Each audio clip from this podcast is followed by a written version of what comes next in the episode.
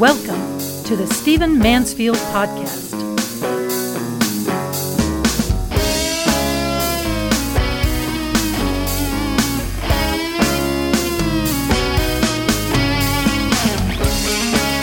I want to talk to you in this podcast about some lessons from the life of Billy Graham. As you can imagine, I am a great admirer of Billy Graham. I am grateful for his preaching of the Christian message around the world. I am grateful for the positive sides of his influence on American culture and American politics. And uh, I am uh, sad. I'm glad actually that he is gone. Uh, now at 99, he was suffering for many years with Parkinson's, and I'm grateful that he has slipped on into eternity. So 99 years old, grateful for his life. But I want to come at the life of Billy Graham from a different perspective today today. I, I, we could talk, and there are many tributes happening right now. We could talk forever about his life. We could talk about his ministry. We could talk about his preaching. We could talk about his theology. But I got to tell you, since I'm I'm talking to many of you who are in business and leadership, I want to come at it from a different perspective because I believe there was a critical moment in the life of Billy Graham that determined most everything that came after, and especially determined the fact that we are hearing tributes to Billy Graham that admit some of the mistakes that he made, but that do not involve scandal. And I believe the fact that Billy Graham lived largely a scandal free life is a result of something that happened in 1949. Let me tell you what this is. In 1949, as you may know, uh, Billy Graham conducted a series of meetings of crusade, part of a crusade in Los Angeles. Uh, it blew up. It just became huge. People rallied to it. The press paid attention. The Hearst newspapers uh, covered it at the at the instructions of William Randolph Hearst in a famous story that I won't tell now. Um, but the Hearst papers, which were which were huge at the time, began to cover the meetings, and Billy Graham became famous almost overnight. His message reached this country and then the world. It was obvious it was on he was on an upward trajectory. It was obvious that success in ministry and success in life was very much in reach for him. And what he did at that moment was really critical. As that success began to attend him, as he began to become a famous personality, he pulled together his main lieutenants, the men he worked with most closely. And he said to them, uh, I want us to establish some principles by which we will conduct ourselves so that we do not fall by the wayside as so many other ministers have it was well known that that some traveling preachers fell into sexual sin and, and some fell into financial misdealings and, and and and some were known for exaggerating and just telling outright lies from the pulpit. And and you know most pastors most ministers are good solid people but then you have your Elmer Gantrys then you have your frauds. And Billy Graham of course knew this. He lived closer to it than we do. And he decided that he wanted to put in place some guidelines some boundaries some principles that would absolutely absolutely safeguard what he believed God had called him to do. So, along with Grady Wilson, who was his associate evangelist, and George Beverly Shea, who was his advisor but also his famous soloist at all his crusades, he made some decisions. And I think it's important that we look at these decisions. I think they're things that uh, you listening now can emulate, even if you're not a Christian, even if you're not a big admirer of Billy Graham. Still, you have to admit that over a, a more than a 60 year public life, uh, he was scandal free in the areas I'm about to identify identify, and it's because he and his associates decided to set some boundaries in place in 1949. Uh, the first of these was they decided that there would absolutely not be any financial impropriety. This was important. There had been lots of financial impropriety in ministries, especially itinerant traveling, kind of untethered, unaccountable ministers and he didn't want to see it anymore. So as he began to make money, as they began to have success, he decided that his men would all draw salaries. They would be reasonable salaries. They would allow them to live decently, but not be ostentatious. He decided they would not live off of offerings from adoring crowds. That's where a lot of abuses would come in. That's where a lot of manipulation, a lot of emotionalism, a lot of storytelling, a lot of whipping up the crowd into a frenzy. He also decided that when he did crusades in a given city or a given country, local committees would handle the money, that it would not be taken in by his ministry, but local committees would handle the money. So there was absolute accountability. And so he wasn't going in and sort of financially raping that community. These were the kinds of boundaries he put in place.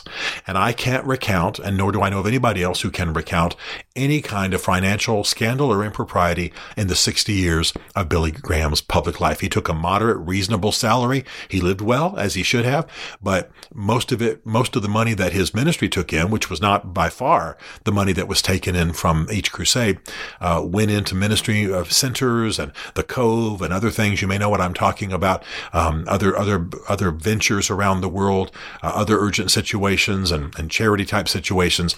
There was no financial impropriety. Why? Because they set boundaries early on. Uh, the second decision they made is that there would be no sexual impropriety amongst them. They would keep their wives close and keep them involved. They would not meet alone with a woman. It's not that a woman was uh, evil in any way. That's not the culture they built. That's not what they believed, but rather they just knew that men are fallen and sinners and, and, and tempted, especially when they're on the road. So Billy Graham would never go on the road and then meet some woman alone for dinner or something like that. It would never happen. They would travel as a group. They would keep their travel plans uh, private. They would never let out the hotel room numbers publicly uh, or where Billy Graham was staying. They, you, the average person attending one of his crusades wouldn't even know what hotel Billy Graham was in. They would keep it quiet. They would keep it confidential. And Billy Graham would always be traveling with his team. They also, by the way, kept each other accountable on porn, on fantasies, on the status of their marriage, on other issues. So they made, they set a hedge, they set a guard against the kind of sexual impropriety that has felled so many, particularly in ministry in recent decades. Also, they decided to encourage Christian unity. This is one of the things that really moves me about Billy Graham's life. Billy Graham was known, for example, for going into the South to do crusades, the South of America, where racism was rampant, and he would insist that his meetings uh, be open to all races. He would put black ministers on the stage. He would have black people give testimonies. He would have black uh, counselors. In other words, he just ignored the racism that was rampant in the South especially in the 1950s as he began to rise as a prominent evangelist. One of the things I most love uh, is that if some minister in the community really criticized Billy Graham, Billy Graham would often invite that man uh, or that woman to be on stage with him during the Crusades. In other words, you're criticizing me, and I understand you have some concerns, but come and sit with me. Come and sit on stage. Come and see what what hap- what's happening. Many times he would turn critics uh, into converts, so to speak. They would realize that good things were happening and that their suspicions were ill founded. And he also, by the way, reached across denominational lines. You can see pictures of Billy Graham's crusades, and on, on stage are Catholic cardinals and, uh, and, and Orthodox priests and, and even rabbis in some cases. In other words, he was saying, look, I'm preaching the Christian gospel here, but, but come and watch, come and be part of it. I want to have a relationship with you. I want to build unity across lines. And never would he publicly criticize another member of the clergy. How about in your profession? How can you do that? Let's talk about that in just a moment. And then, and then one of the things I deeply admire because there's so much uh, exaggeration amongst people who speak publicly and appear on TV a lot. Uh, in, in church circles, I often call this a speaking evangelistically. in other words, being a little bit too elastic with the truth. Um, Billy Graham and his team decided that they would strive for absolute honesty in their dealings. And one of the areas that I, I'm most impressed with that they insisted on honesty was when reporting uh, crowd size. This has been kind of an issue in our recent politics, so it's interesting to talk about. Uh, he decided, they decided together that they would not report the size of crowds of their meetings themselves. They would leave that to the police or the fire marshal or the uh, arena managers, whoever were the people in charge of the of the arenas or the or the stadiums where they were meeting. But they would never report crowd size. So always it was done by those who were local and those who were officials.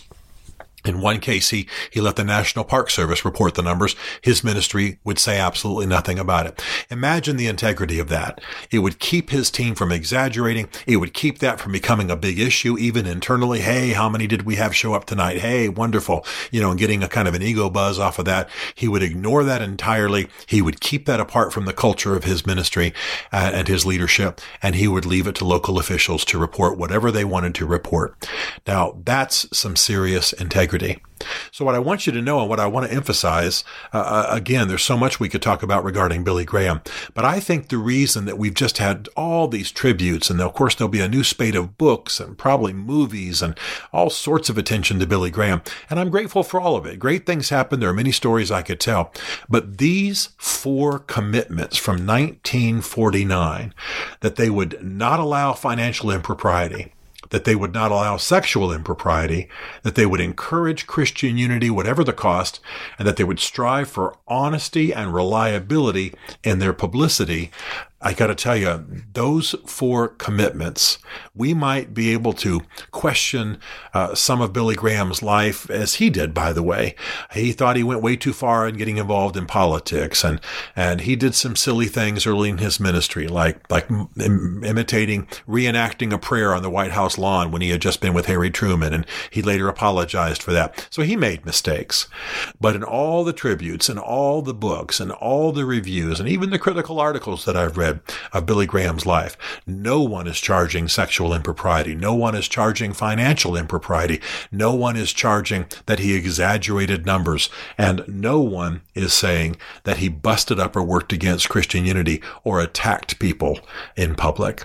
That I think is something noble, and I, am not just saying this because I want to honor him uh, only, uh, and because I, but because I do want us to remember this these lessons from his life, and I want you to apply them to your own life. How can you in your business, how can you in your conduct emulate these four principles? Even if you're not in ministry, even if you're in some other kind of business, even if you're some other kind of religious work, the fact is that these four commitments and the practical steps attached to them, the practical execution attached to them. They preserved a 60 year ministry and allowed a man to do a lot of good and in very morally troubled times. Take these four things and make them your own. Stephen Mansfield is a New York Times best-selling author, a popular speaker, and a frequent faith and culture commentator on Fox and CNN. His groundbreaking books on faith and society include the Faith of George W. Bush, The Search for God and Guinness, Mansfield's Book of Manly Men, and Lincoln's Battle with God. Learn more at stephenmansfield.tv.